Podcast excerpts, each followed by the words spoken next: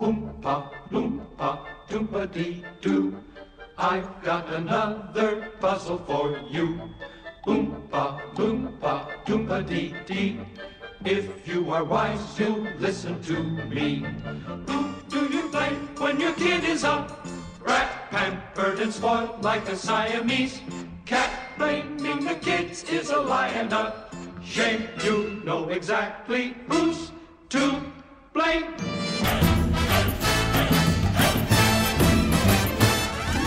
Augustus Gloop, Augustus Gloop, the great big greedy nincompoop. Augustus Gloop, so big and vile, so greedy, foul, and infantile. Come on, we cried, the time is right to send him shooting up the pipe. But don't, dear children, be alarmed. Augustus Gloop will not be harmed.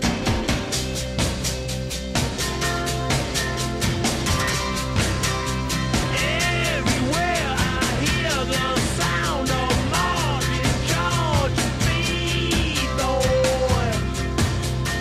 summer's here and the time is right for rising in the street, boy.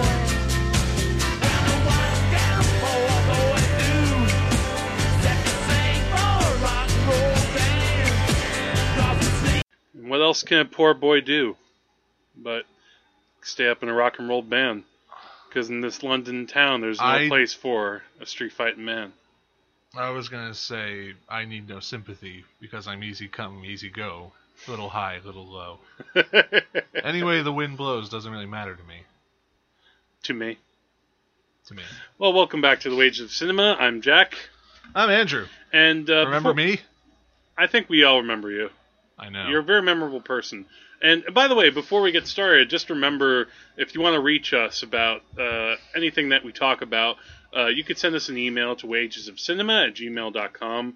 And uh, make sure you subscribe to us on iTunes and uh, SoundCloud so you can keep up to date on all the latest podcasts. Uh, and we try to post every two weeks if we can with the occasional local vocal podcast and if you can write us a review that would be very helpful uh, to give us a little bit more visibility uh, on itunes uh, uh, you know there are a lot of podcasts out there but we you know I- we, we know you like us you really really like us so And write an iTunes review, and we will read it for you until Yes. that you have done it.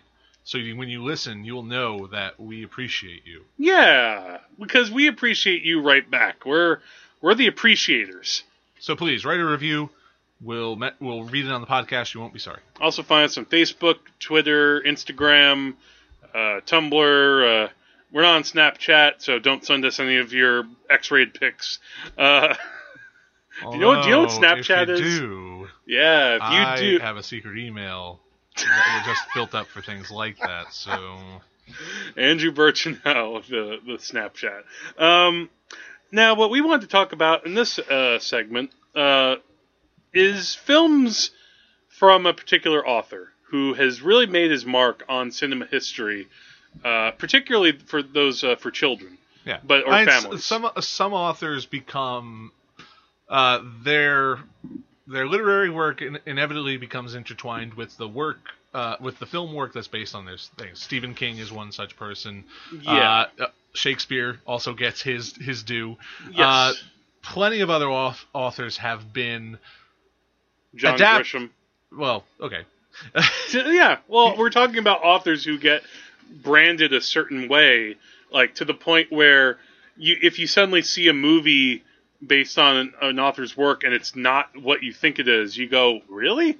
Like people, you know, th- that Stephen King actually has a story about how he, um, he was once in a supermarket and this woman came up to me and was like, You're that Stephen King. You write all those scary stories.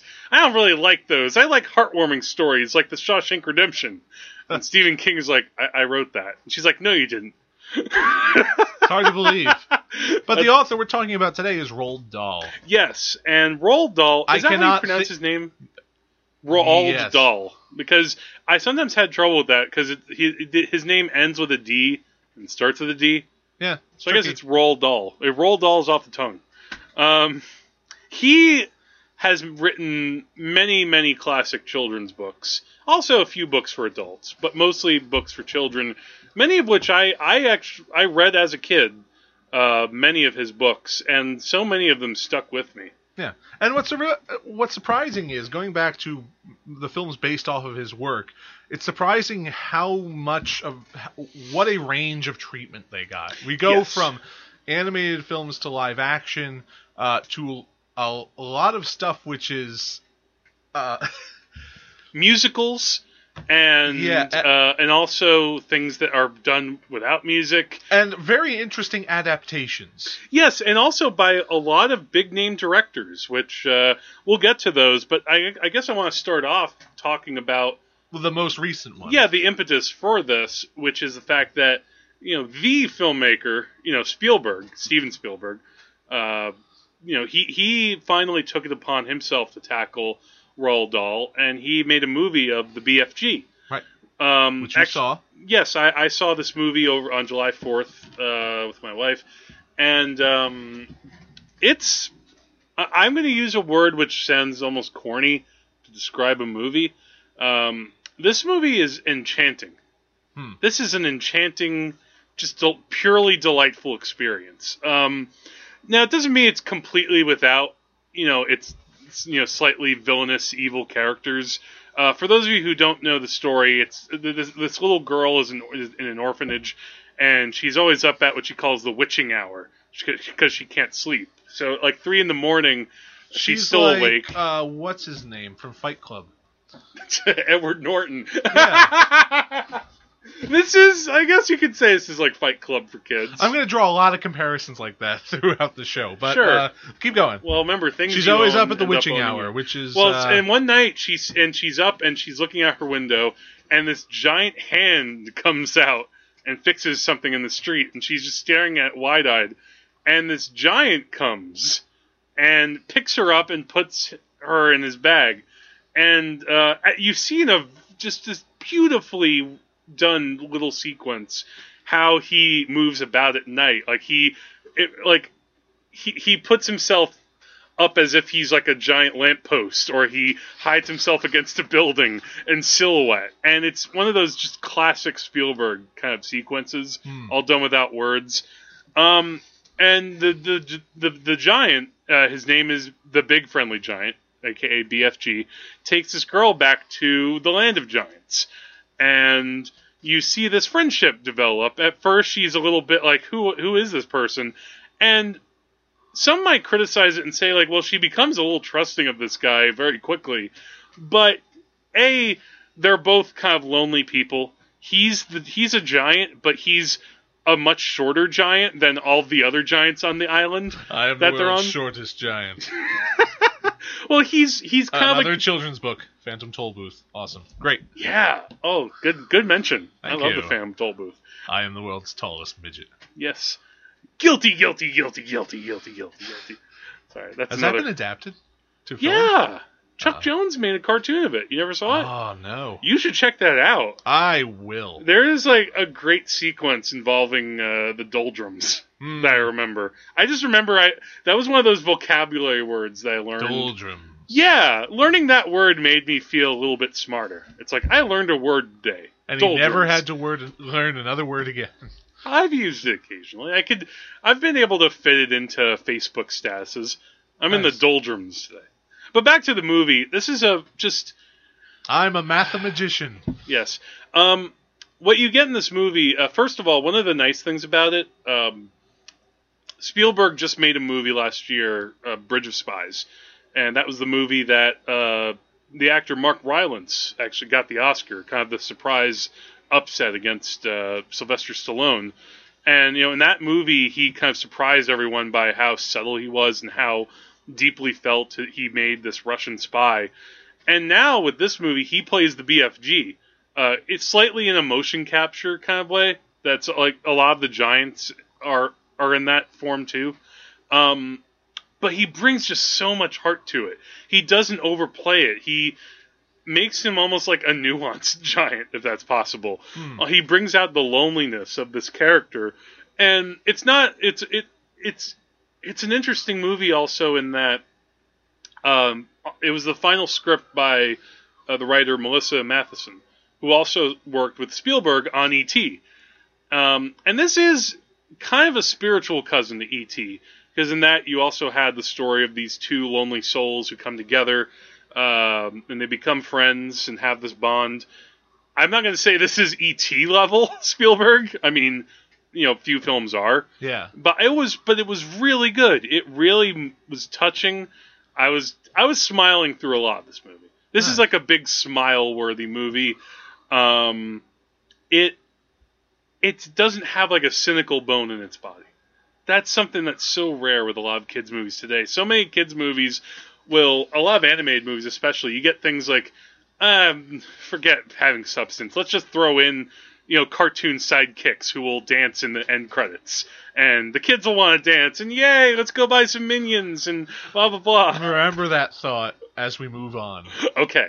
Well, yeah, I know what you're thinking. Um, what? But it's just that it has a pure spirit about itself. The way that it's made, um, it has almost a timeless quality. Even though I actually missed this, like Corey spotted this. Uh, like what happens is, without giving too much of the story, but they have to like the Sophie, the little girl, and the BFG want to try to find a way to get rid of these big nasty giants who keep on bullying BNGs. BFG and what? BNGs. BNG. That's racist. Um, but no, it, um, and she like the little girl devises this plan that they'll meet the queen and ask for her help. And there's this moment in Buckingham Palace where you overhear somebody say, "Oh, is Ronnie up yet? Oh, I guess uh, maybe you can get Nancy." Okay. so you do know it technically it's supposed to be the 80s, but they don't make a big deal about it. Right. So like a lot of the really strong Roald Dahl movies, it also has this timeless quality, which you know that sometimes is a problem with kids movies where the modern day will make it dated a little bit. Yeah. Um, this, it's just, oh, such a delightful movie. The little girl is a really good actress. Her name is Ruth. Ah, I forget her last name. Her name is Ruth. Yeah, Babe Ruth. Um, We're And not I name just- experts. but I would just say if you have a little child, uh, take their take your kid to see it. If you have a little child, get a babysitter. Go see the BFG by yourself. Yeah. Now I don't know if I might be slightly biased because, and I don't know about you, and I don't know if we're gonna if this will be a tangent type of thing, but as a kid I read the book, and this might, if you put a gun to my head, this might, and he said, pick your favorite Roald Dahl movie, Pick- but pick it. no. Pick it, pick it, pick the favorite book. Okay, okay, BFG. It would be BFG. But I mean, he had Just- we're gonna have a whole entire series, which is going to be. It's called Gun to Your Head, where I play the gunman, and it's like, all right, which one's your favorite Star Wars film? you, you'll be Samuel Jackson. What's your favorite documentary or fa- or Bergman film? describe to me your favorite Shakespeare movie. but um, but no, as Gun a, to Your Head, coming out this fall. yeah, uh, but from as, Wages a, of as a Cinema. kid, like I really loved this book, so it was it was pretty closely translated from what I could remember. Like there were certain parts of the book that I had kind of forgotten, but I mean there are also certain things that I mean if you're a little bit of like a curmudgeon, you might be like, please. Like there are certain things. I don't. know- Do you remember the book at all? I didn't read the book. Oh, okay. Oh, you should get on that someday. Um, it there's a thing that involves this drink that the BFG has called it's called like fizzy bottoms. I forget the name of it, but it involves certain gas results. Flatulence. Yes, th- this it's the kind of movie where Spielberg tries to have a fart joke that outdoes Mel Brooks or something like that, like in Blazing Saddles, and he does. It's pretty damn funny. Um, if there's one thing I think this movie had a problem with, not with the movie itself so much, but with the release. This release was very badly timed because you know Finding Dory is still out, and this actually, as we're recording this, the this other animated movie, The Secret Life of Pets, comes out. Um, so it just doesn't stand a chance. It doesn't stand a chance building its audience right now. The one thing I will say though, I think this does have lasting power. I could see this movie being played a lot in schools, and I think if if there's any luck, this will be the kind of kids movie that will hopefully last longer than certain other kids movies. Yeah. I mean, just because Well, kids I- are fed so much garbage. Like I saw a trailer before this movie. They're doing a movie of trolls, Trolls. like the dolls. Those haven't been popular in about ten years. I know. I mean, know. Well, we're getting Tetris, so I guess I shouldn't be surprised. but They're really scraping the bottom. of- We're gonna get like Yahtzee the movie b- before you know it. Because why not? Um, but no, this was an excellent uh, time at the movie. So if you have a little kid, or you just like Spielberg, go see it. yeah. Yeah, BFG. So that was one thing. But let's um, the other movie Big that I watched. freaking giant. the other movie that I just watched, uh, literally today, uh, was The Witches. You watched The Wishes today. Yes. Nice. I I had and I because don't- I, I I- I found The Witches to be very interesting. yeah As I saw it. it was it was it is certainly a movie that you wouldn't be able to make today, not the way that they made it. No. Like it, it- I think our, our our mutual friend Matt Rosen kind of just he watched it recently too, not connected with us, but just on his own, and he described it as almost like Dead Alive for kids. it does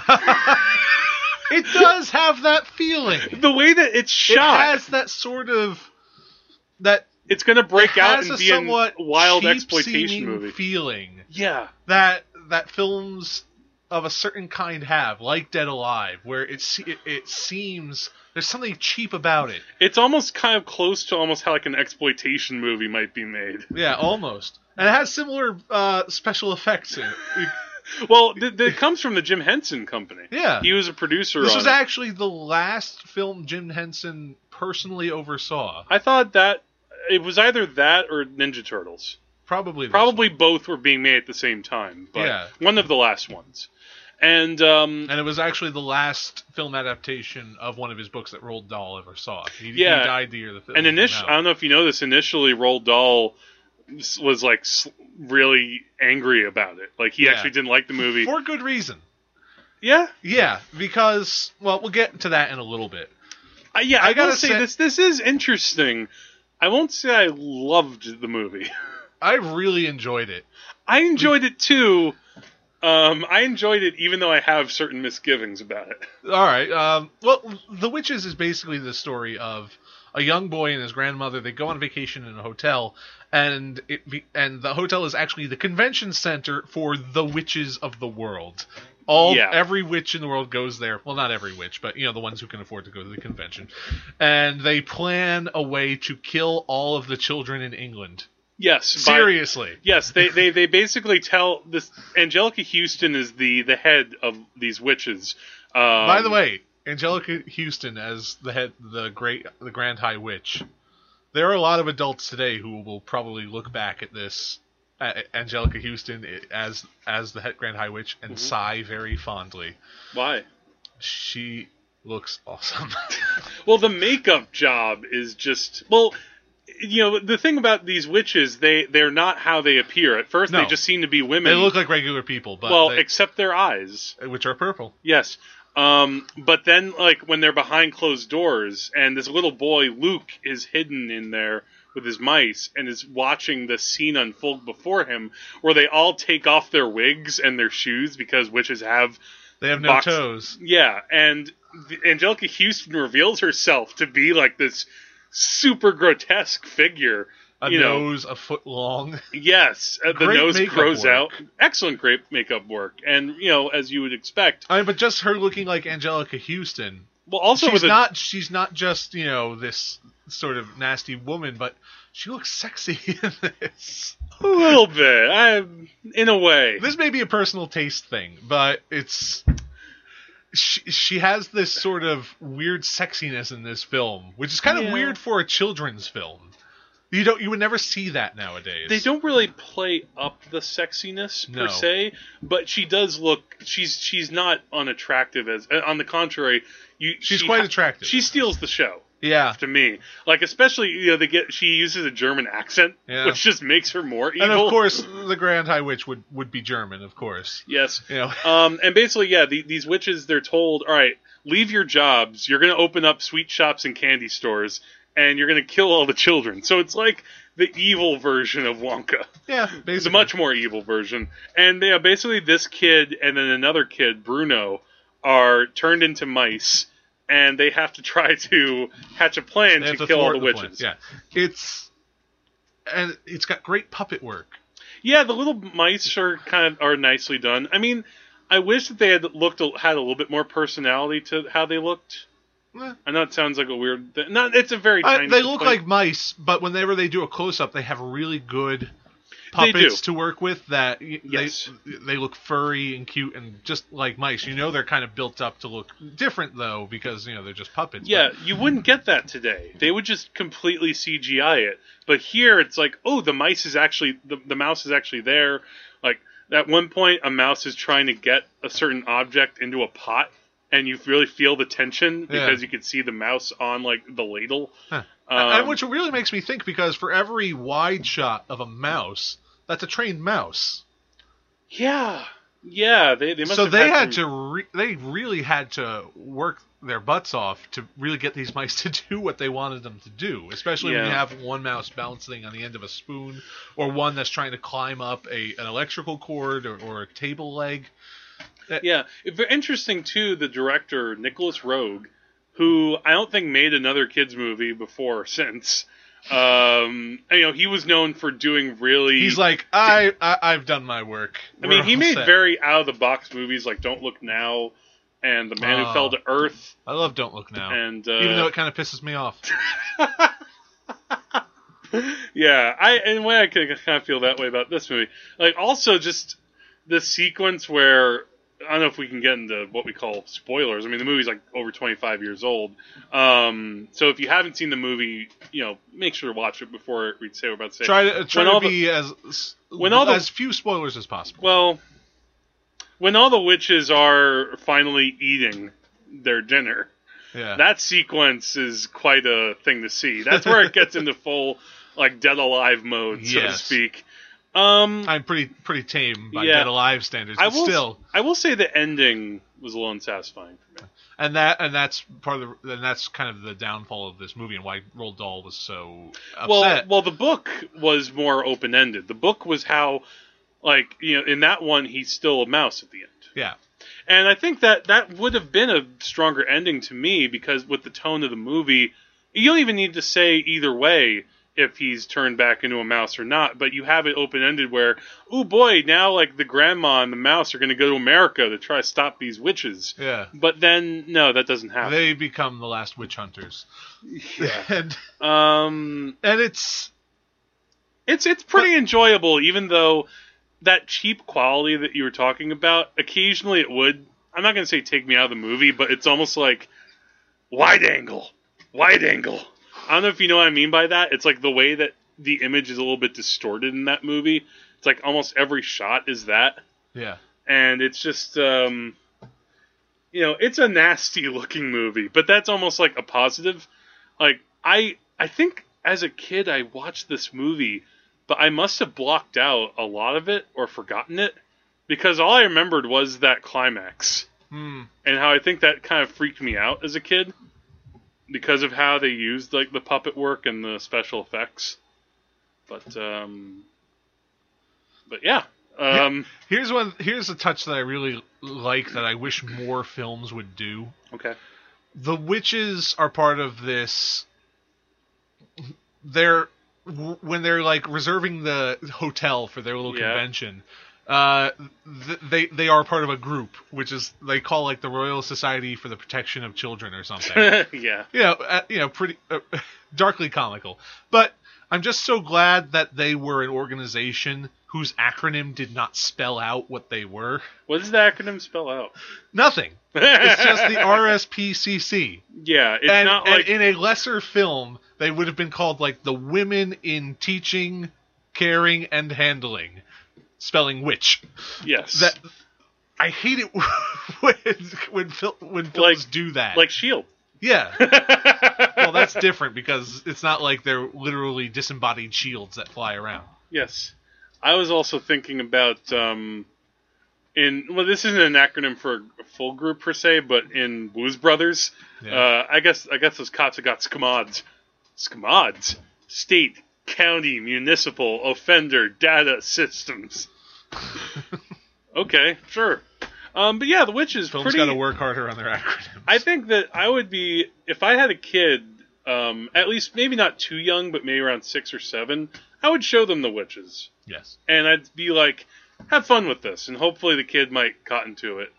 and they'll Um, wonder later on, and they'll fi- they'll wonder later on why Angelica Houston made them feel so funny.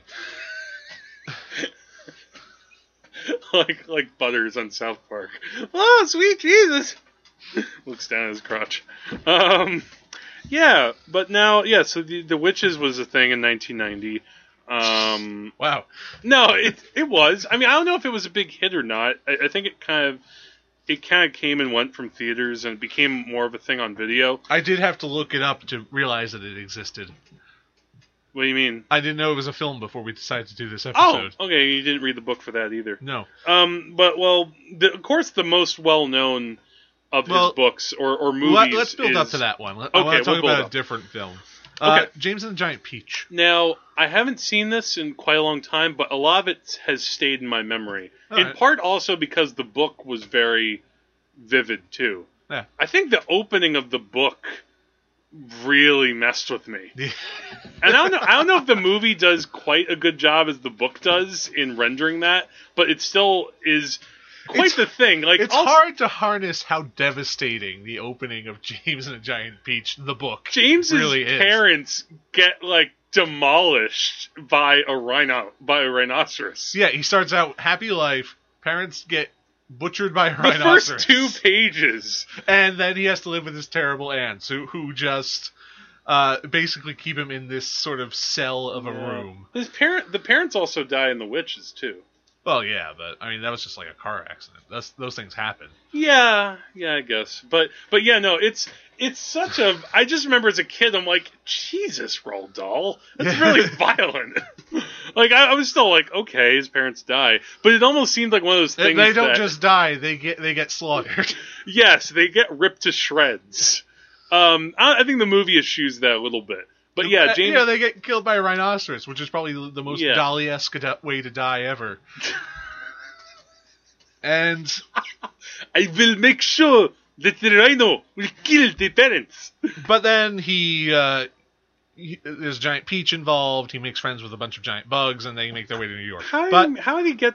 How did the giant peach appear? he had the glowing little worm thingies that fell into the ground. Yeah, yeah, that's right. and that's where it gets into. Uh, there's a thing I wonder about this because the first, the introduction, is live action, up until we get to the giant peach part. yeah, no. When they get to the giant peach part, that's where um, the movie's directed by Henry Selick, Yeah. who was behind Nightmare Before Christmas. He also did Coraline Oh, Yeah. and uh, a couple other things. But um, Probably nothing important. Well, you ever see Monkey Bone? Nope. but But anyway, yeah, the nobody remembers first that. act, I don't know if you'd say It is. It- like- it's hard maybe to the say fir- the because- opening of the movie. the opening of the film is live action. yeah, it's like And then because it James is switched- like an actor. Yeah, and then it switches to stop motion animation Yeah. for for a bulk of the film, but then in the end, it changes back to live action again. Hmm. And I'm trying to figure out the only reason I can think of made to do that was perhaps time constraints or maybe a budget thing. Because Um, it's well, I, I think it could make sense in that it's it turns into like a more magical fantasy movie eh, in but that middle section. but the the still, opening if and you s- the end are a little bit more based in the real world. Yeah, but still, it has a very stylized look to it. I mean, it's it's it's a Burton production, Oh yeah, co-production, yeah, yeah. and he- he's he makes you know a twisted looking house on a twisted little hill, Mhm. uh, and the ants who are just these hags. Oh, and yeah, then, and yeah, then the New York ants, City too. is very stylized. Well, it looks like a it looks like a movie set basically Yeah. with with wooden buildings and i and i don't see what the point was except maybe to somehow cut down on the amount of production time It could have been that, but then these. you know it, it, do, it is a lo- very intensive to do that stop motion. it is and you know i appreciate that it, it takes a lot of skill and it takes a lot of hard work and, and just it takes a, sh- a large amount of time being able to just do everything yeah, but- and there's some Wha- very impressive but there's stop no motion. there doesn't seem to be any real reason why you would skimp on any of that. There Unless- wasn't really a logical reason for you why it suddenly becomes stop motion. Yeah. Okay. Or why the whole thing wasn't stop motion. Right. I mean, if if everything was very stylized before and unrealistic, I mean, not many people get killed by rhinoceroses randomly. Yeah. And Unless if like the, imagine if the parents were killed by stop motion rhinos. eh, that would have been fun to see. Um, I remember the the songs were a little hit or miss for me. yeah, it is a musical, Yeah. but I- and it's but it's not a very good musical. Yeah, I just remember this one song that everybody sings, like "That's the life for me, that's the life for." For some reason, that's the one that sticks in my head. The other songs are kind of forgettable. Yeah. Um. But the, here's the thing that's really important to remember about this: okay. the film is less than a less than 80 minutes long. Yeah, I don't remember. It being is a too short. It's shorter than Texas Chainsaw Massacre, actually. but, and if you cut out all the music and all the stuff that they added that's not in the book, it would be less than an hour long. long. Yeah, I forget if I think the book was a regular length book. I I don't.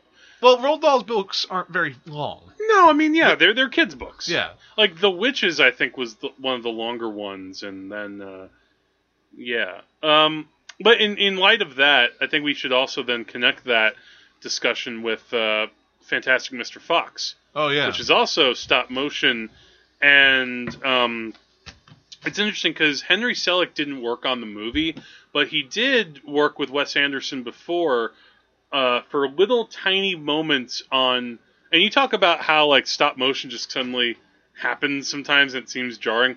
In this movie, Life Aquatic with Oh, Steve yeah. Zissou, like I remember in the trailer there were these stop motion sequences. yeah, at little random moments, they'll look down at like here's a little seahorse, and they'll look down and they'll see like a stop motion seahorse Yeah. for like five seconds, and then they'll get up and the rest of the movie will go on, and it, it's kind of charming and just very offbeat in that Wes Anderson-y way. I almost wonder if it was him trying to do his little like see if I can do this before I jump into Fantastic Mr. Fox. Um, Well, that that's a long period yeah, of time. it is. Now, also, Fantastic Mr. Fox, the book, was also one of my favorites uh, as a kid. Uh, and to see it made into a movie, that was one of my most anticipated movies for like years. But I think this is the great thing about it.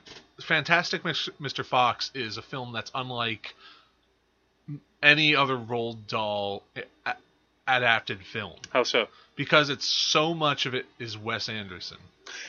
It's, It's there. There is ev- the Roald Dahl spirit, is in it? yeah, definitely. I mean, Like, and the but story I, is there. I haven't. I actually haven't read the whole book. Okay. I, I've read s- the beginning. That stuff that happens in the book does not begin happening until 30 minutes into the film. Everything that comes before that is just a pure lot Wes of Anderson. a lot of it is very Wes Anderson-y as far as like, are you cussing at me? Are you Yeah. cussing at me? Are you cussing at me? Or like Fox and the Badger get into their little hissy Yeah. fit.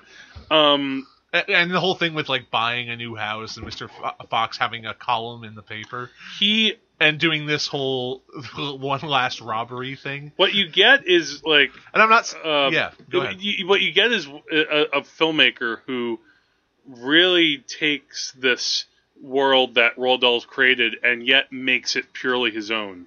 Uh, not unlike, I would say, with the BFG. I think Spielberg did that to an extent with his movie adaptation. Maybe not as much as you know when you see Fantastic Mr. Fox, you don't have to read the book. You can just enjoy it as a Yeah. Wes Anderson film. Which or you- you can enjoy it just as a regular film. And Yeah. the fact that it is a Wes Anderson film does not make it less accessible. it might be his most accessible movie Yeah. to me or um, you know it's the characters neuroses or their, their little emotional problems they're they- they- it almost because it's funny how you know you have things like you know mr fox is you know not very, a very good husband or father in certain respects No. even though he wants to be and he um he's kind of self-centered, but Yeah. he, but he, but he's also very charming, yeah that's which is not hurt by the fact that he's voiced by Joyce, George Clooney. oh yeah and, and then his wife is meryl streep so Right. that that certain doesn't His hurt son either is played by Jason. Uh, Jason Schwartzman. Jason great Schwartzman. voice cast. Such a Yeah. great Bill now, Murray. It, it is a little tricky because it's hard when Mr. Fox is talking not to see George Clooney because it is just George Clooney being I George can kinda Clooney. see that. It's that tricky thing of when you get celebrities to be voice actors. One of the interesting but things, you know, after um, a while, it's oh, just sorry. so charming that you know you don't mind that you just see George Clooney. It, Yeah. it just becomes uh, very nice. the way that they did the voices was unlike most other animated movies because usually they just get the actor, they put him in a booth, and that's it. Say things. Yeah, this, ap- uh, from what I understand, and I've seen some behind the scenes on this movie.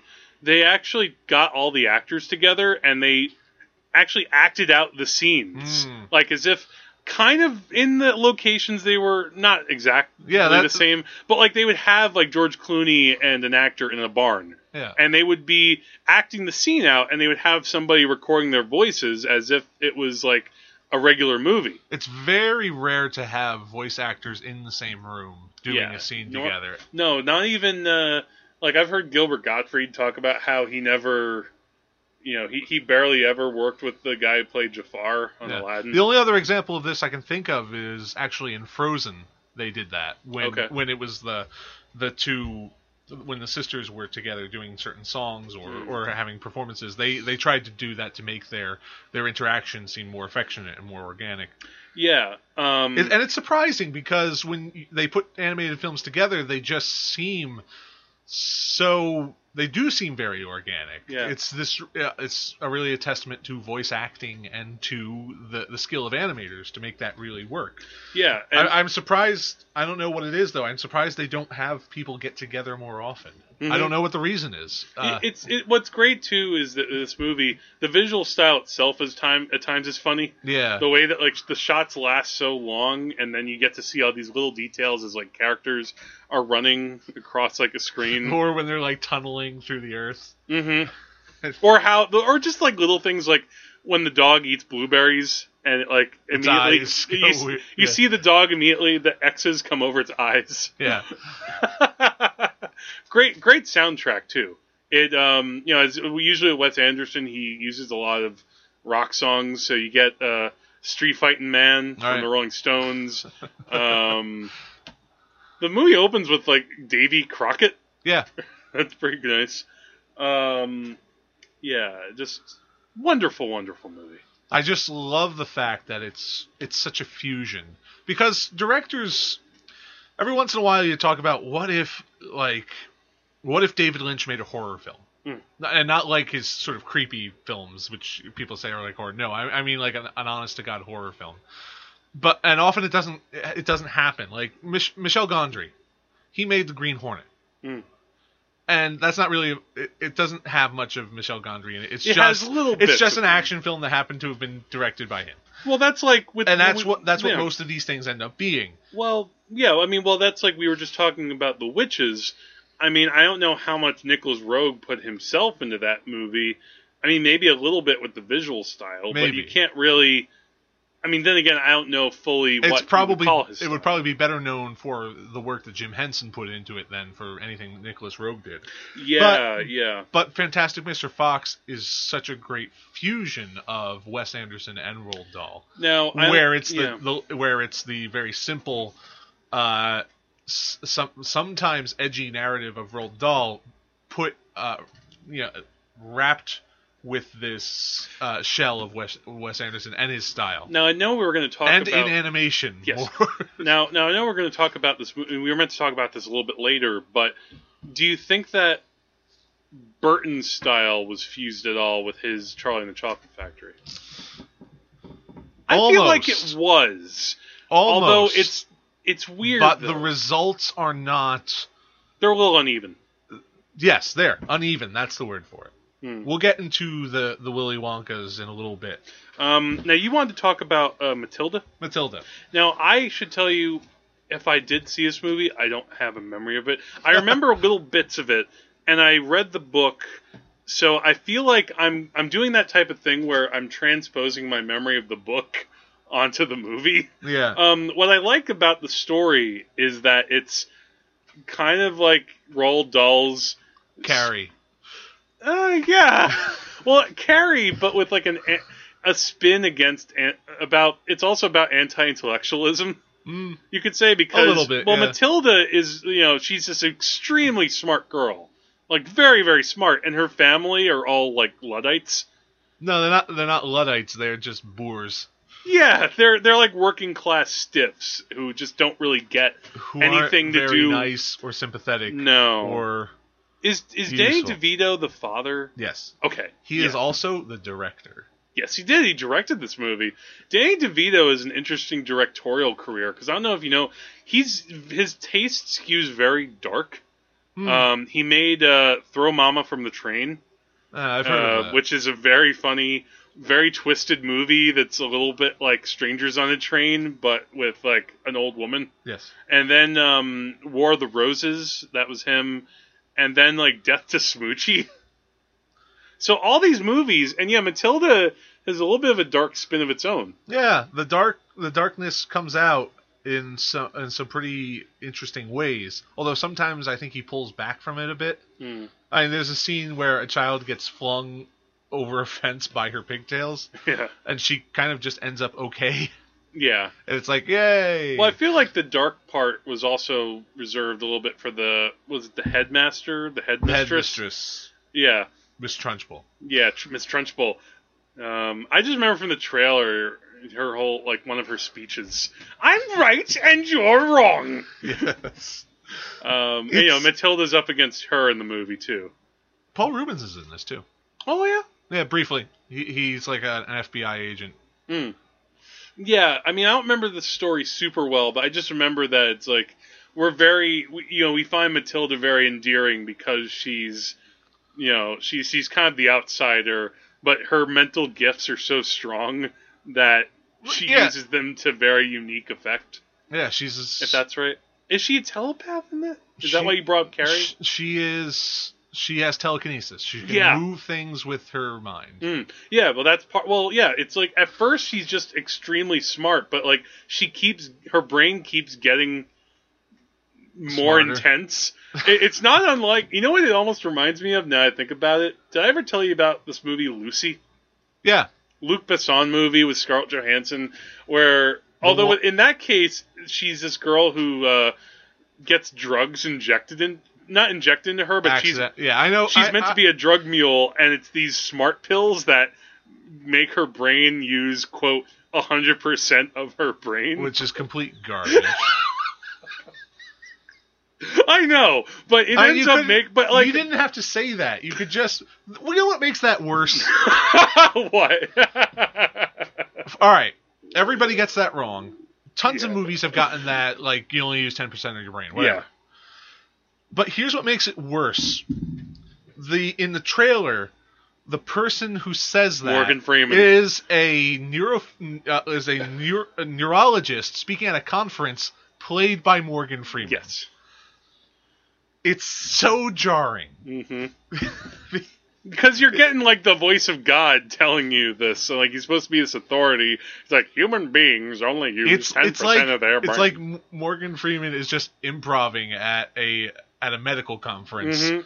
Like once you get past the complete junk science part of anything to do with that movie, it ends up being kind of a fun action movie, but you have to completely pun to intended leave completely- your brain at the door. Yeah. Um, but Matilda that it's a lot smarter than that. Yes.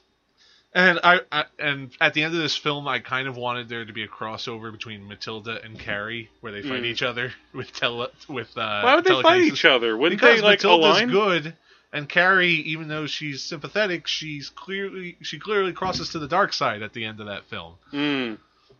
Ah, so like the good Jedi versus the bad Jedi. Yeah, there you go. Okay.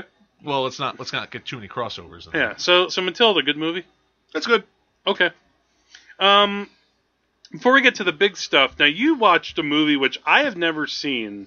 All right, the reason I yeah, and the reason I watched this is because He Roald wrote the Dahl script. wrote a few screenplays, Yeah, for a short time he tried his hand at writing scripts. which he didn't seem to enjoy. no, he he. tro- I think he also wrote the script for Willy Wonka, but then he Uh, but then it got later completely rewrite. he he really has no kind words against that movie. well, he also uh, and he also wrote the screenplay to a movie called Chitty Chitty Bang Bang. All right, now what is this movie? All right, Chitty Chitty Bang Bang is it's kind of complicated, but I'm going to go the simple way. Isn't it a Disney movie? No, oh, okay. you would think it would be because it has Dick Van Dyke in it, Mm. but no, it is not a Disney movie. It's Dick Van Dyke plays this inventor who's trying to make an Mm-hmm. invention that'll you know restore his fortune. Uh, eventually, he builds this car which is kind of alive, and then Go on. all right, here's where it gets weird because Oh, this is where it gets. and it's weird. not weird because of strange things happen in this story. It's strange because of how they're presented in the film. All right. At the midway point, they go on a picnic to the beach, and Dick Van Dyke telling starts telling a story to his children, which becomes the later half of the film. It's not actually happening in the world of the film. It is a story taking place it is in the film. Hmm. So if like you were watching Star Wars uh, up to the middle point where they get stuck in the trash compactor, and if Han Solo said, "This suddenly this reminds me of a story I once heard," and the rest of the film was that story, that would be Chitty Chitty Bang Bang. So they leave behind like where they actually are in the main narrative of the story and have like a big flashback. a giant flashback. Yes. Oh, that It's- almost that that reminds me almost of uh, in Misery the book. Like what the book that the James Caan character is writing is actually detailed in the book. In the Okay. movie, they cut that all that out. Huh. But um, but yeah, that that's the one thing it's making me think And of. it's really confusing because all right, it, it effectively divides the film in half. And secondly, it's not as if any of the things in the story would have been out of place in the world of the story. Mm. It's as if because here's the weird thing. Roald Dahl wrote the screenplay, but also the director Ken Hughes gets a screenplay credit. Well, Oh, so maybe he rewrote some stuff. So I have a feeling that the director is responsible for this framing device that comes in in the second half of the story because it's just weird. That almost It's- that almost sounds like that. That sounds really lame. That's like Godzilla's Revenge, Yeah. where it's all like throwing in flashbacks of other Godzilla clips to mi- pad out a full movie. Yeah. m- Meanwhile, the main story is about a, a child who gets kidnapped by sunglass wearing. No, don't look at me. I'm chicken. uh, Yeah. I, and it's not, but it's not as if like the story is in it is bad either. It's it becomes it the second half becomes this more fantastic story about them flying in the car to save the It's- children from this uh, from this spoiled bar- baron of a of a country called Bulgaria. And and then Bulgaria. Bulgaria. that's yes. not bad. No, not bad at all. But that's almost that. That's like if in Kill Bill Volume One, they the third chapter, which is the Oren Ishii backstory, Yeah. became the rest if of that the movie. became the rest of the film. Yeah. Yeah. It- it's just weird from a structural standpoint, and it's it's as if like they chickened out on it, and they said, okay, we'll just put it in within this framing device. And Yeah, that doesn't make much sense. It's like they set up like this world with these characters Yeah. and then tell a different story. Yeah. It, and here's the other interesting about this film, which isn't really related to anything, but this film becomes kind of a weird James Bond reunion That's because Chitty Chitty Bang Bang was written. It was a book before this. It was written by Ian Fleming. like- okay, and it's produced by Albert Broccoli, who produced the James Bond films, and Roald Dahl wrote the Wrote. script, He- he- and he wrote the script for "You Only Live Twice." yes. Now I have seen that movie. yes, and also this features roles by Gert Frobe, who played Goldfinger, Okay. and the guy who played Q.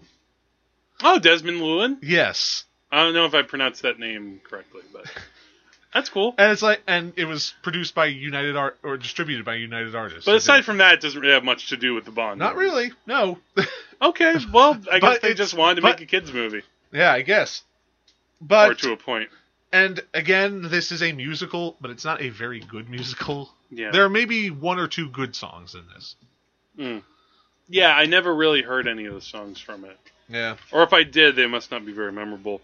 And yeah, you Although, only- if you did yeah. see the movie when you were a kid, there are lots of memorable things about it. It's just that the structure just makes everything seem weird. Mm. I don't know. okay, And it's also a long movie. It has an introduction. I mean, uh, it has an intermission. Oh, I was about to say. I was, I was going to say if. Uh, Introductions? We don't need all this backstory. yeah. Um. But you know, if we keep going along the screenplay route, yeah, w- as we talked about briefly, you only live twice. James Bond goes to Japan. Uh, James Bond. That that, that's, might that, have been- should be the title, right? I mean, that is the movie where he goes to Japan. there. I've seen this movie before. Before I decided to watch it again uh, uh, for this podcast, and there are a lot of wacky things about this film. Yeah, there are.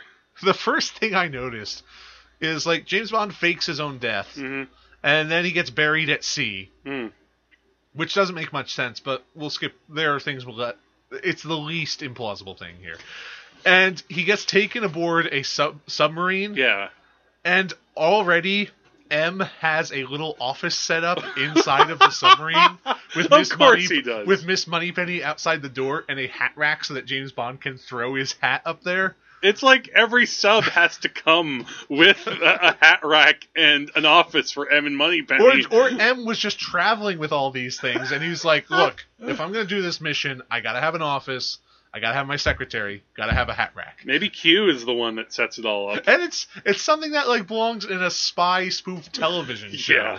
It's where like the boss always has an office this it, that looks like this no matter where he goes. If he was in the jungle, if he went inside the tent, it would just be an exact replica of his office. Maybe he like carries around like little tiny offices that he can then like pour water on to grow into full size.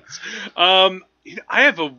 This is going to sound really bizarre. I have this strange memory related to this movie, um, which I have seen from start to finish. But I remember watching this on like TBS, maybe Okay. like 18 or 19 years ago. It was a long time ago. It was when I was first watching Bond movies, like around like when I was 13 or 14.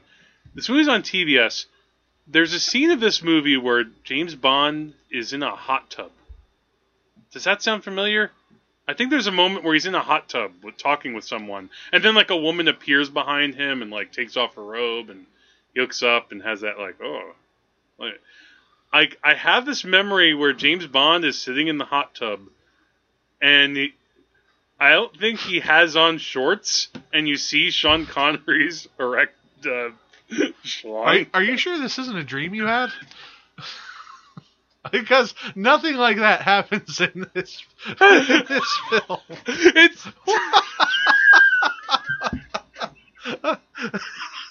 I, I definitely, I definitely would have written that in my notes. oh god, I know this makes me sound so perverted. No, No, it's, no, no, that's not. The, that's not the part that bothers me. It's that I imagined Sean Connery naked in a It's hot just- tub. it's just that how you would imagine a scene like that in the, in in this film. I don't know. I don't know. Is there a mo- is there a scene where he's in a hot tub talking to someone? No, I don't okay, think so. that must be a different movie then. That- No, I'm pretty sure no movie I- has a scene where Sean Connery stands up. No, and no, no. is He Uh, not doesn't wearing- stand up. He's just sitting there in a hot tub. He doesn't stand up. He's just talking to Well, somebody. then how do you know he's erect? Because I could like I, I just it wasn't like I was looking for it. I was just like watching the scene, and like I glance like I'm like looking at the shot, and I look at like his area, and I'm like, is his cock out? No. I don't know. I just. Look, God. I'm not going to ask for an explanation. Yeah, but- send all of your Sean Connery dick pics to wait. all right, all right, all right, all right, all right. All All right. right. Point is, this is an entertaining movie. It is entertaining. It it also it has one of the coolest evil lairs of all time. Uh, it has ninjas. Oh yeah, yeah. Donald Pleasance is the villain. Donald Pleasance, who is Is he Yeah, I Blofeld hate- in this? he is the yeah, best. that's right. right. He he he is the best in this. He's he's restrained, but he's got crazy eyes, and he's got that great scar, and he looks awesome, and he's bald, and he's he's just a perfect prototype. Uh, uh, he's just a perfect sort of iconic villain. Yeah. I mean, there have been so many parodies of of Blofeld in the, in the world, and it all comes back to Donald Pleasance in was this film. was he the first Blofeld? I feel like Blo- wasn't Blofeld in Thunderball? He Blofeld was in other films, but he was always like behind a chair and stroking a cat. That was the Yeah. best you saw of him. This is the first time we ever saw his face, Mm. and he revealed himself. Yes. But you know, he has a secret lair in a volcano where he shoots rockets that kidnap American spacecraft and bring them back. I, that's just a great plot, even though. sure. Uh, I mean, even- obviously, it even doesn't make though much a lot sense. of the things don't make sense. Well, it's a Bond movie from the '60s. What are you gonna do?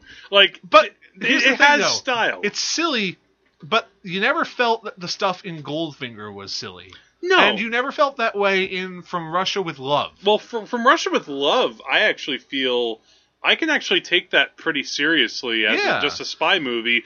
Goldfinger does have some silly things. I mean, you have Odd Job and a character named Pussy Galore, Okay, and Uh, but, but God, but like, still, if you were to rate, if you were like to have those on a scale of increasing uh, silliness, it would peak right about at Diamonds Are Forever, and then every film that came before it would be less and less silly. So this is the midway point when it was you could still take it a little seriously, but you also had a rocket that goes and No, like I, I think at this point, I think it's over the hump of get, of becoming serious, uh, of becoming silly. Well, yeah. By this point, I mean, in '67, the year this came out, you had Casino Royale being made, which was just a straight out Bond parody. yeah.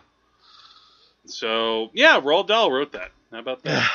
Also, uh, last thing about this, Sean Connery in Japanese face. oh yeah. and very unconvincing Japanese face, which is applied to him by makeup artists who are all wearing bikinis. Erection may not be included. I don't know how it got off on that tangent. Oh God, my mind. People are going to listen to this. Oh, a podcast about Roald Dahl movies. I'm not editing that out. That's staying in here. You heard it here first. Oh, interesting notes about Sean Connery. I should I should listen to this. Yeah, sure. Hello there, Lager. I, I, they're not going to do that. All right, let's talk about the big ones though, because now we have Yeah. two last big guns. Uh, of course, the ones that you know, I I I don't know if which came first for me. If I saw Willy Wonka first or read the books, and actually there are two I, books. I saw Willy Wonka and the Chocolate Factory first. yeah, And I Uh, Willy- didn't read the book until perhaps a year or two ago. oh really? Never. and- you, so did you? Was Roald Dahl much part of your No, childhood? he was not. oh really? I'm sorry. Apology accepted. No, because that's like. I don't know. I just always thought as a kid, like Roald Dahl was always kind of there. Like maybe it was also like Fantastic Mr. Fox. I remember was a part of my school curriculum, not curriculum, but it. I read it for school in part in the third grade, and we even made like we we had an assignment to make dioramas out of certain scenes from Fantastic Mr. Fox. Uh, Our teachers read us Roald Dahl. Okay, and you know that wa that was great. yeah, I, I just you know I never kindled to it personally. All right. I, uh, I was always into other things, sure. and uh, but Willy Wonka Willy is Wonka an example was, of was Willy Wonka and the Chocolate Factory was a big part of my childhood. that that I feel like that's a big part of a lot of ch- childhoods ch- you know, and for some people. people's adulthood.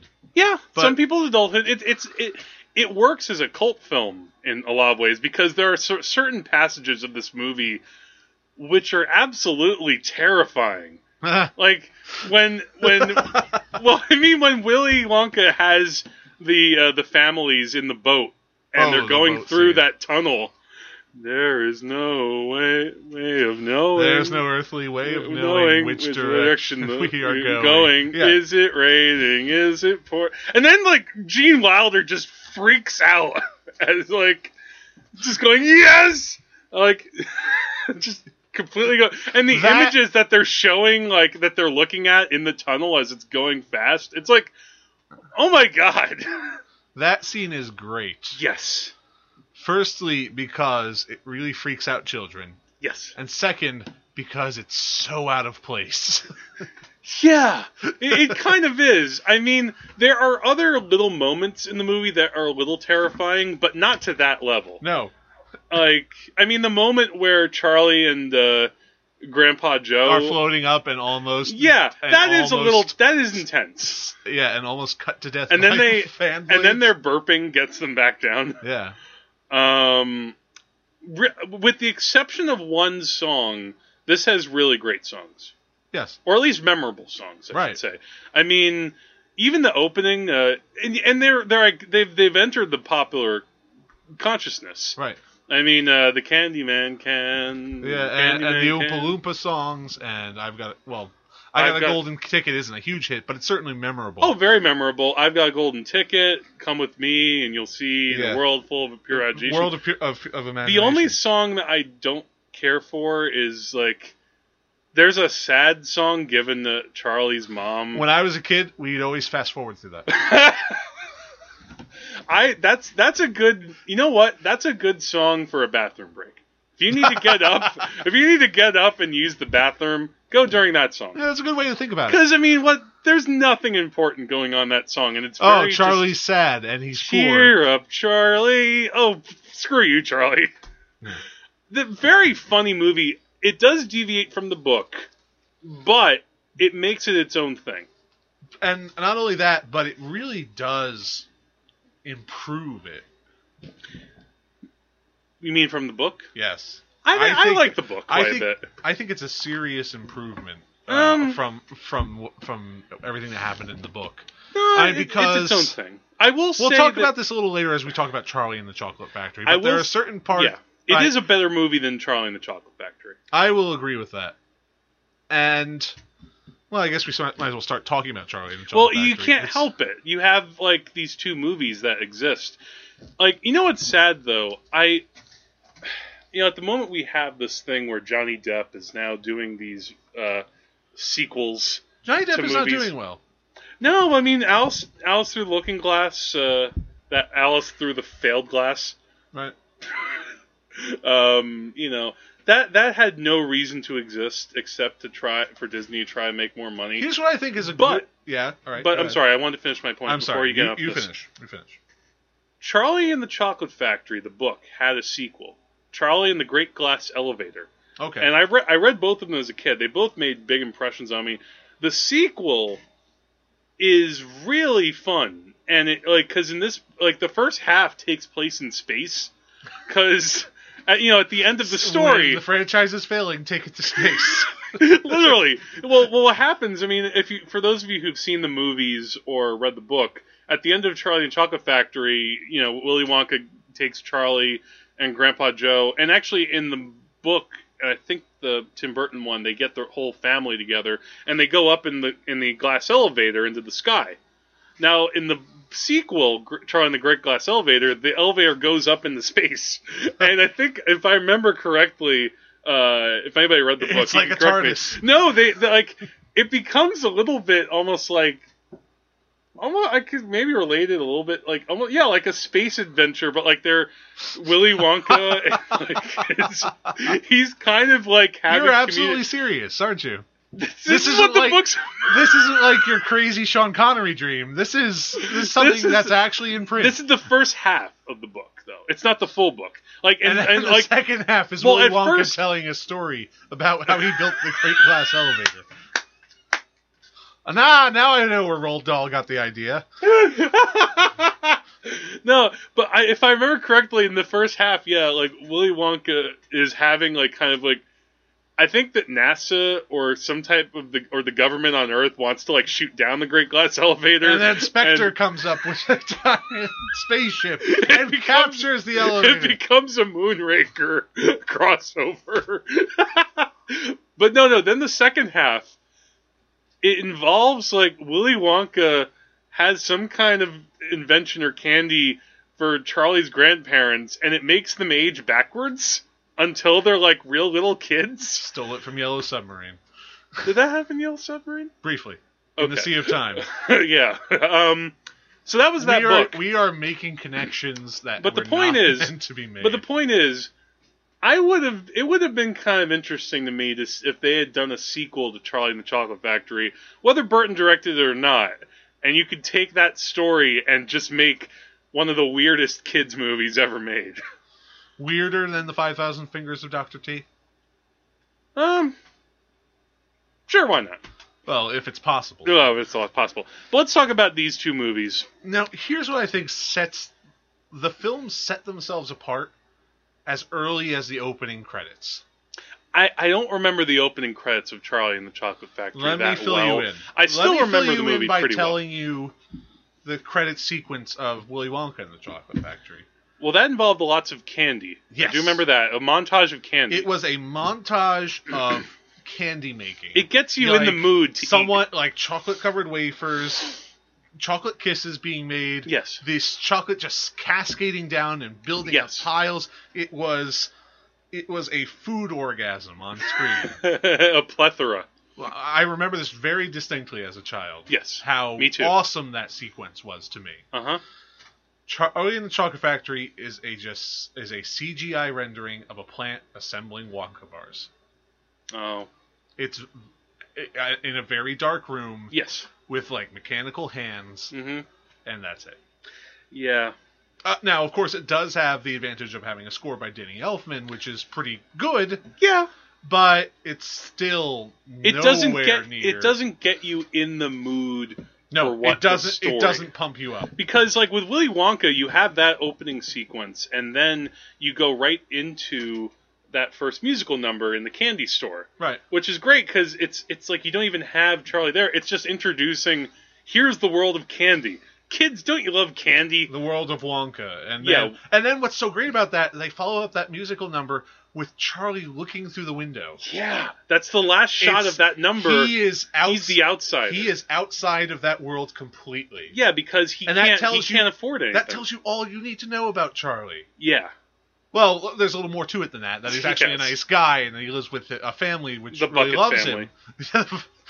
the buckets who. someone someone made a joke about that. The uh, the Wonka company is named after Willy Wonka, Yeah. but who gets the factory at the end? Uh, At the end of the book, who gets control of the factory? Charlie. Right. So they're gonna have to change the name of the factory from the Wonka factory to the Bucket factory. nah, they don't necessarily have to. They I mean, yeah. I mean, like Ray Kroc took over McDonald's. He didn't call now it it's Kroc called Donald. Crockenstein. Kroc Donald's.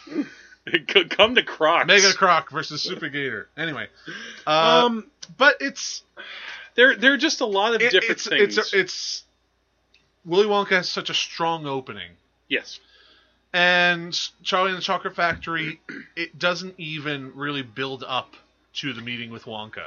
It, and yeah, I mean, it goes over very the same troublesome. beats. I mean, you you get the whole introduction of you know the whole contest and the the children who are going in you know and trying to get their uh, you know and and the, the children who win the prizes before Willy Wonka. And it's really interesting what Willy Wonka does because they add so much to that process before they even get There's a lot of just little things I love, like little uh, jokes like the guy with the Augustus- computer. Augustus Gloop's uh, dad eats the, the, the like the, He the eats the reporter asked, microphone. yeah, he eats the microphone. I I just remember laughing at that every time I saw the movie. But then there are also tiny scenes that have nothing to do with anything else. Like a guy says, "Gentlemen, I built a computer that will tell us where the next golden ticket is." yes. And that plays out. Oh, and then also there's a oh, the guy woman who is like, you know, she, she her husband has been kidnapped, and, the, and the and the kidnapper is like, he wants all the Wonka bars, and the woman has to like, she sits down and is like contemplating. He's like, come on, Mrs. Whatever, your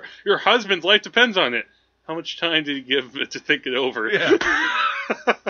and yeah, you get a lot of build up to finally when they show Gene Wilder, like one of the great movie entrances of all time. There's a story about that entrance. really, did he come up with it? Yes, and he Gene Wilder got the script for Willy Wonka and the Chocolate Factory, Yes. and They introduced they him introduced they, no, he it was it happened at the same time, and he was just supposed to walk out there and say, "Welcome to the factory," and he said, "This is very interesting, but there's something I want to do. I want to come out with a cane, and then when I get to the door, I want to s- do a somersault and and pop right up." earlier. Yeah, and he it's said wonderful. because because you know it, and he said people will think oh he's a, he's crippled and you know who is this guy and and Yeah. everybody gets real quiet and solemn and then he just completely fakes him out and they asked him well why do you want to do that and he says because he said this in an interview he said because after that point no one will know whether I'm telling the truth or not yeah, Yeah, that that's a great point to make. Whereas I don't remember how. I feel like Johnny Depp's entrance came with like music. There were animatronics. Yeah, But Willy actually, I- Wonka, Willy I, Wonka. there is something I do kind of like about when he actually shows up. Yeah. Because it like pans across the entire group of everybody just being bewildered, and then when you get to the end of the group, there he is. It's Yeah. kind of like a Groucho Marx entrance from Tux Two. It's like, Yeah. You guys expecting somebody? Yes. Yeah. that that's kind of clever too. I mean, obviously, I mean, the but two- then, it, but then it becomes awkward. well, the seriously Well, the, thing, well, the thing awkward. about the two performances is that clearly Johnny Depp t- took very like the the Michael Jackson part Hmm. very ser- like very much so because and again very similar because and I can understand why Johnny Depp would do that. I mean, obviously that wasn't there in 1971 when they were making Willy Wonka, but after all these years where you have this, you know, sort of reclusive genius making all of these works that people are enjoying all across the world, you obviously will associate that with Michael Jackson. Now, Yeah. now, whe- now, I'm torn because in a way I think Johnny Depp's performance is really interesting. Even it is even interesting in a way even because yeah, because he he, he tried- commits to doing something different Yeah, that we he- haven't seen him do before. and there are two sides to his performance. One is this sort of awkward uh, genius thing he does. Hey, hey, kids! Hey, I'm Willy Wonka. A- and, and he's clearly uncomfortable being around people Yeah, and uh and kind of wants this to be over as fast as possible Yeah. but on the other hand he he's he's this awkward genius but on the other hand whenever he's talking about candy he becomes much more confident and he knows what he's talking about and then when people question him about what he does he becomes he has this mask of barely concealed contempt well, he he he becomes a dick. There's a little bit of that in Gene Wilder It's- too, but he seems gentler about it. Like But- those moments where Gene Wilder does things like, you know, we are the music makers and we are the dreamers of the dreams. Or when he makes like the blueberry gum, Gene Wilder, he shows it to the people, and Violet and he says, "You know what this is?" And and, Vi- and Violet, Violet says, hates it. "No." Violet says, "Buy gum, it's gum." And he's like, "Wrong." yeah, and he's like, it's the most powerful, wonderful, amazing gum Wrong! ever It's made." the most powerful, awesome gum ever made. Oh, and the best thing too is like right after she snatches it, he's like, "No, stop, don't wait." I love that. yeah, I love that too. he's so deadpan. I, the best part is when Mike TV jumps up on that at that pedestal and he's like, Oh, he "Stop." does that too. He's like, "Stop! Don't come back." yeah. but he's he's actually Gene Wilder. If if Johnny Depp is this awkward genius, yeah. Gene Wilder is this sort of benign megalomaniac Yeah. who is clearly ahead of everybody else, and he knows he has the, them in the palm of his hand, and he's just letting everything play out. Yeah, there's, and I think that like Gene Wilder, he plays it in such a way where you, uh, like, you almost innately trust him just because Gene Wilder seems like such a decent guy. Well, y- you can trust him, But then there's the madness Yeah. underneath too. There's like the rage, like when he finally gets angry, really angry at the very end, and you, you know, at, at uh, Charlie and Grandpa Joe. He's like, wrong, sir, wrong. yeah, it's devastating. when Yeah, he does that. because he just, you know, you're like, oh my god, my my idol is yelling at me and telling me you get nothing, you lose. Good day, sir. Yeah, So many great iconic moments. I mean, uh, Veruca Salt. I think about her a lot. Just like, I feel like Roald Dahl kind of created somebody who is very prophetic as far as like our modern age. Uh, So I feel like a lot of people are very like Veruca Salts, like Well, people who want it now. I want it now. I want that. Like he was very much showing like a type with a child, and also the other kids too. Well, but she- something about her really sticks out to me. the thing that sticks out with me is is is Mike TV Hmm. because clearly Roald Dahl had something against television.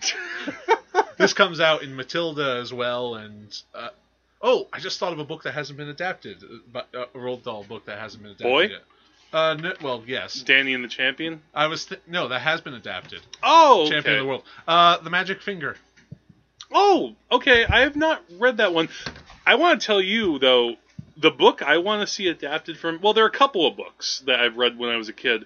One is called The Twits, Uh, and that involves like this family of completely abhorrent, ugly like beasts who have like food in their beards and like they. They, they never are hungry because they always find like food in their beards that they can eat and that's a pretty twisted book. The other book, which I would love to adapt one day if I ever had my after you druthers, did Katamari Damacy. after I took Katamari Damacy, this book called George's Marvelous Medicine. I don't know if you ever heard of this. I've heard of it. It's like this boy, like has this like he he cooks up potions, and like his grandmother or his great Potions is grandmother. code for meth. Yeah, well, she's like this total bitch, and one day he That's just how Roald Dahl writes it. yeah, but one day he decides to make up this medicine for her, which will maybe make her better or shut her up or something. Or kill her. it almost I don't know, I can't I think it does kind of kill her You ultimately. don't remember? It's been so long since I've read it, but basically he gives her the medicine and it makes her like so violently ill that and like the description of it I rem- I just really stuck with me. It Like, made the- her so ill she crapped her bells. Yeah. I think also it's just because Roald Dahl has a way with making up words, but they make sense. Mm. Yeah. You know, And names. Yeah, He's names. like Charles Dickens in that way, where he could just make up names that sound somewhat organic but also kind of silly. Yeah, but things that make sense innately, like even just the names of the candy, everlasting gobstoppers, Yeah. and uh, Which are candies now. they they are. I mean, well, But they don't they aren't everlasting, so well, also they- actually, I'm as I don't know if you remember this as a kid. Maybe they s- maybe they're still around. There were there was a line of Wonka candy. that's actually part of the reason why the movie was called what it was. Oh, did they try to put out a candy line at the time? They did. The Quaker Oats Company d- just launched a candy line uh, of Willy Wonka candies, Oh, okay. and the reason they called it Willy Wonka and the Chocolate Factory, not Charlie and the Chocolate Factory, was that they were trying Yeah. to create b- brand synergy. Yeah. Let's talk about Oompa Loompas, by the way. Okay, Which one do you think works better? first one. Yeah. Yeah. I think that the second movie, it's kind of interesting, but you almost see too much of them. Almost. The yeah. first movie was a little bit more judicious. Maybe it's because they looked so garish with their makeup. Yeah. But every time they appeared, it was memorable because they of their songs. because they sang songs. Yeah, gum chewing's fine if it's once in a while. It's not It's bad not as too- smoking, it brightens your smile, but it's repulsive, revolting, and wrong. Chewing and chewing Uh, all day long. Sorry. But it's uh, The sec- it's whereas- not just the way they look; it's also how well they're used. Because every time the Oompa Loompas show up, uh, a lot of times they are background characters, but uh, when but when they step into the foreground, they're kind of like they're kind of like a Greek chorus where they just sing about something. Yes. and and Which is- do their own dances. which was a little bit like the book too. and which which is what uh, which is what you remember about the Oompa Loompas, their their creepy song about how children are horrible. yeah. Whereas in the the thing, the problem I have in the Burton movie is that they give the Oompa Loompas these extravagant musical Yeah. dance numbers, and I don't know what the hell they're singing about. It's tough. Like I know that they're singing about what's going on in each segment, but it's so crazy and over the top. I guess it's meant because the actor was this guy named Deep Roy, Right. who actually has appeared in a couple of Which is memorable not- Doctor Who episodes. which is not his porn star name. No, that's really his name, Deep Roy. Yeah. or maybe he has a longer name. But um, you know, he's this little Indian actor who's playing all of the Oompa Loompas Right.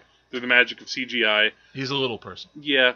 Um, one of the things I remember with the Burton movie, which I didn't think worked too well, was that they actually show the backstory of how Willy Wonka found the Oompa Loompas in the jungle or whatever it There's was. a lot of backstory in this because even before they get into Wonka's factory, they talk about how Charlie's dad, uh, grandfather worked for Wonka, which is And- also in that and was the in whole book. story of why he ch- and the whole story of why he closed down his factory, and they try to play it coy by not showing Johnny Depp's face, but they're showing so much Yeah. that they can't even build up excitement for the moment when Willy Wonka finally does appear. Every time they talked about the factory and about Wonka in Char- in Willy Wonka and the Chocolate Factory, it was always somebody else saying it. It- they never showed you anything. No, so you, you- had to imagine and you had to be like, what's what is Wonka like? What's what's the inside of his factory like? Like Burton showed a little too much. He showed in way his too version. much. Yeah.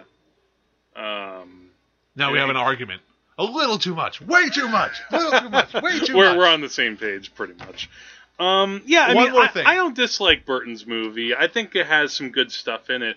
It does have some good stuff. yeah, I- I here's do- one of the good things about Burton's Yeah, uh, Charlie. Charlie that I really do like. Christopher Lee. Oh yeah, he's he's not in the m- movie a lot. No, Though he- but he's near the never end, before has Christopher Lee warmed my heart.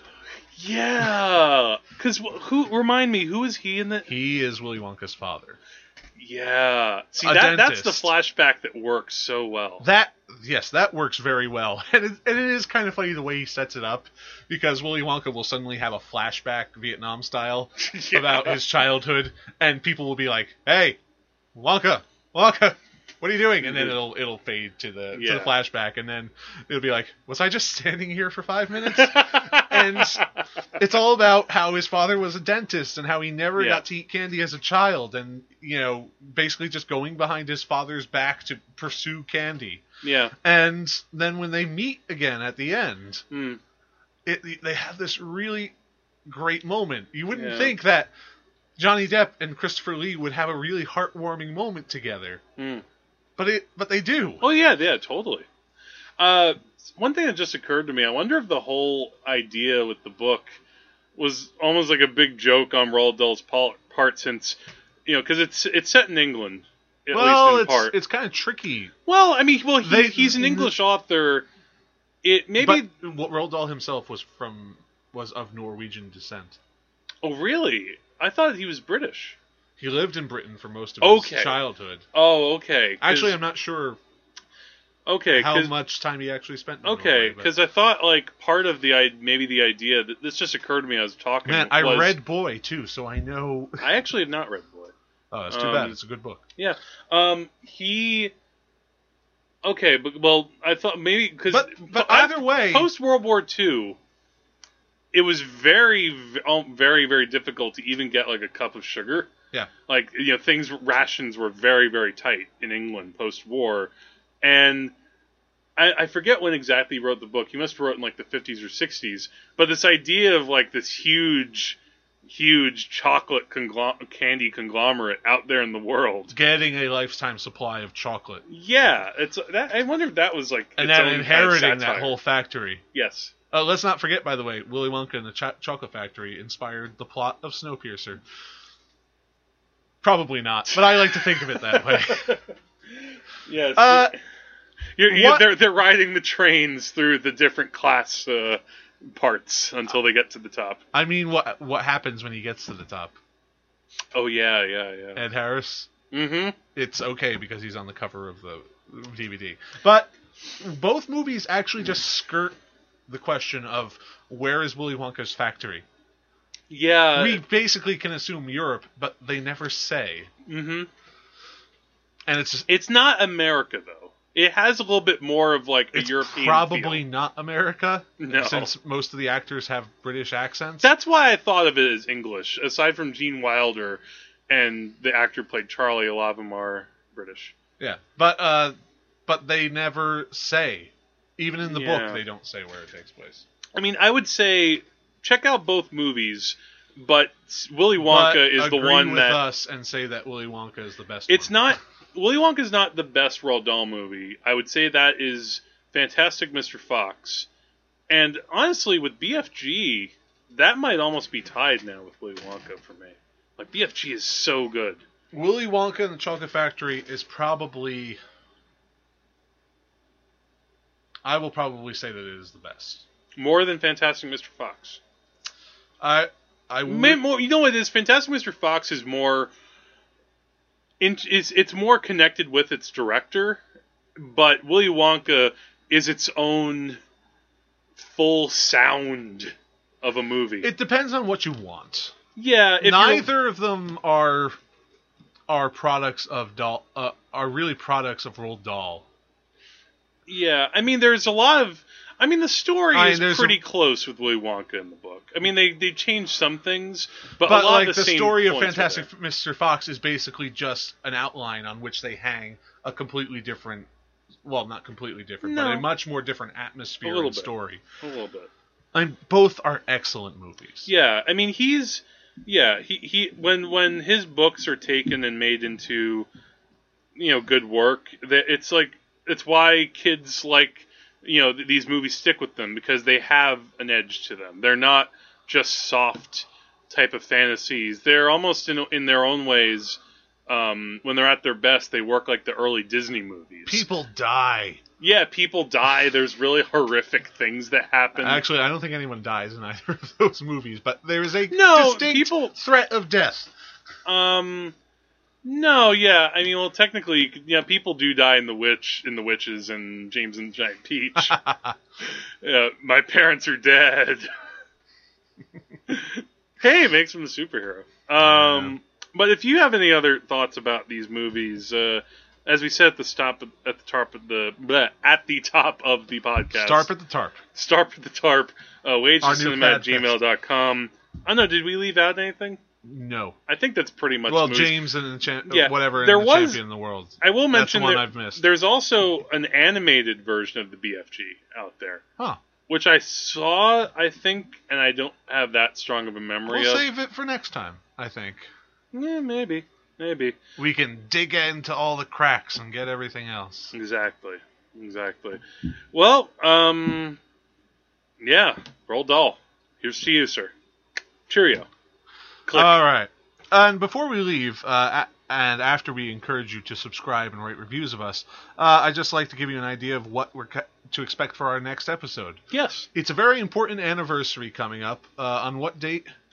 Um, the exact date of release, I think, was July 18th. I don't, I don't have it right in front of me though.